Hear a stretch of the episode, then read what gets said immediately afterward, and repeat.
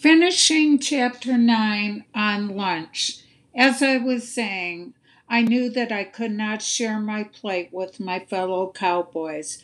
I was a competent trail guide, so I had to stash the fear because cowgirls cry in private. We got a reprieve riding into the barn well past closing time. Stewart told me to unsaddle the horses and pre- prepare them to go down the hill to their grassy pasture.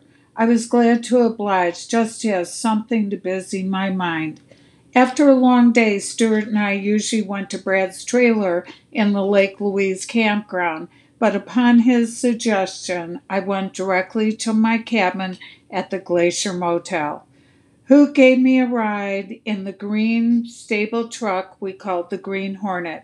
We pulled into the drive. I said, I don't want to go inside the gift shop and walk by the happy tourists when I feel like this. Forlorn and filthy, I felt miserable and hollow. I took a deep breath and suppressed my pain. It helped to take a shower and wash out the evidence of our accident. My hair soaking wet, I fell into bed. My arms and legs throbbed with fatigue, barely able to turn the bed sheet over the top of my wool blanket. I am not sure what hurt the most, my heart or my body.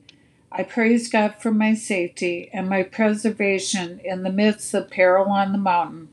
As sleep surrounded me, I made a vow to never tell my father that lunch was gone. Moving on to chapter 10 Recognition. One year after the accident with lunch, I walked into the chateau. En route to the concierge's desk, my buddy Gibson spotted me and rushed over to give me a hug. After a nice embrace, he pulled away and looked at me with excitement. He said, Have you seen your picture yet? My blank look told him that I did not know about any photo. Gibson tried again. Yes, you do. You know, the one hanging in the lobby. So at a loss, he led me by the hand to the top of the well traveled marble stairway. Eh, look, it is you and the cowboys. You know, the day you lost the horse up on the plain of six.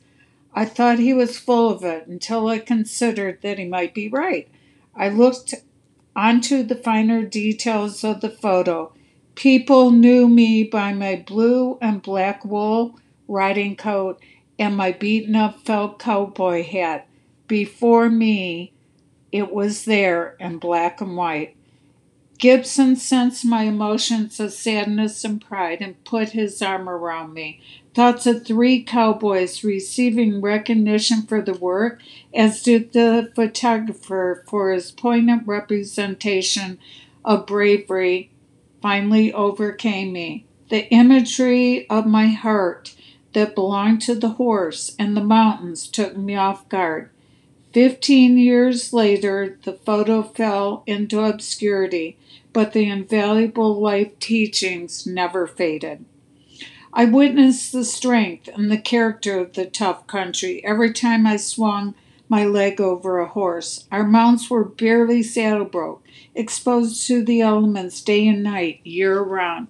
They did not need to be blanketed, stalled, or pampered to sense their value to the cowboys.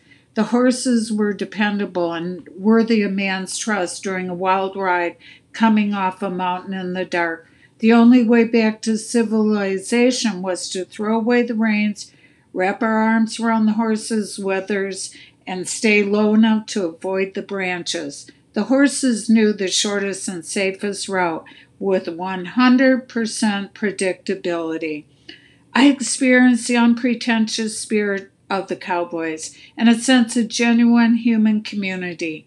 The manager's wife had in her keep 15 young men and one woman who were totally dependent upon her hunger satisfying lunches every day of the week. There was no fast food in the village and no day off because every meal started from scratch, assembled with love and care. I also learned the value of stretching a tight food budget to make 60 nutritious sandwiches for the guides.